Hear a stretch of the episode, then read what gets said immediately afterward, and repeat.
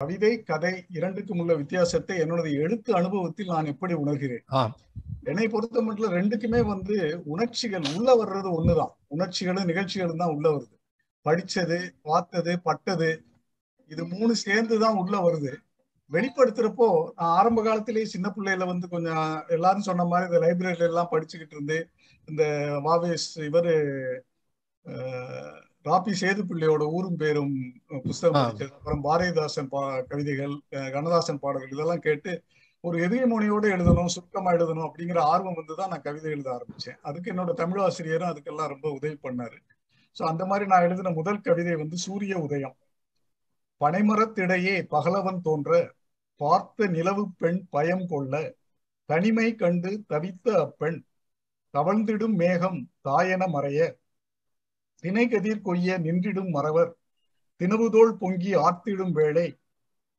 சுனையிடை திகழும் சுந்தர கொக்கொடு சுருதியைச் சேர்க்கும் புள்ளினம் ஒருபால். கனைதொடு கயல்விழி மாதர்கள் கூடி வளைகரம் ஒழிக்க வாவியில் ஆடி. இணையிலா பொருளை மனதிலே ஏற்றி எழுகதிர் கண்டு போற்றினர் பாராய்.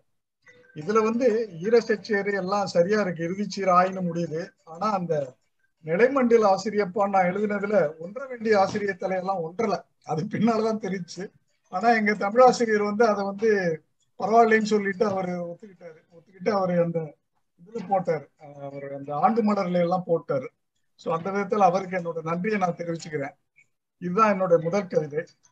அடுத்தது வந்து இப்ப எழுதியிருக்கிற கவிதை என்னன்னா மழைக்காலம் அப்படிங்கிற கவிதை. சகட்டு மேனிக்கு சாத்தும் மழை சன்னல் ஓரம் மின்னல் இடி குளிரில் நடுங்கும் உடலின் உள்ளே கூடும் பழைய மழையின் கோலம்.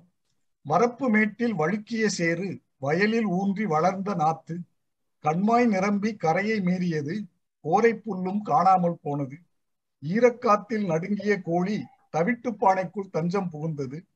கிட்டிப்புள்ளால் கீறிய குழிக்குள் கத்தி கப்பல் சென்று சிக்கியது. மழைக்கு விட்ட பள்ளி விடுமுறையில் சட்டையில் அடித்த சகதி புள்ளிகள் புத்தகப் பையும் மழையில் நனைந்தது சேர்ந்தே நனைந்த சைக்கிள் சவாரி. வெளியில் கொட்டும் மழையின் சாரல் வருடிச் செல்லும் பழைய நினைவை. கையில் நடுங்கும் காப்பி கோப்பை காலம் கரைந்ததை காட்டிச் செல்லும்.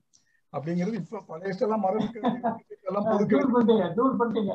இப்போ மரபு கவிதை விட்டுட்டு புது கவிதைக்கு வந்தாச்சு இப்போ அடுத்த கவிதையை விட்டுட்டு சிறுகதைக்கு போக ஆரம்பிச்சாச்சு. ஏன்னா எனக்கு வந்து அந்த உணர்ச்சிகளை சுருக்கமா சொல்றதை விட டயலாக்கு நிகழ்ச்சிகள்லாம் சேர்த்து சொன்னா இன்னும் நல்லா இருக்குன்னு தெரியறதுனால இப்ப நான் கவிதையெல்லாம் கட் பண்ணிட்டு சிறுகதை தான் ரொம்ப எழுதிக்கிட்டு இருக்கேன். நன்றி வணக்கம். இப்ப வந்து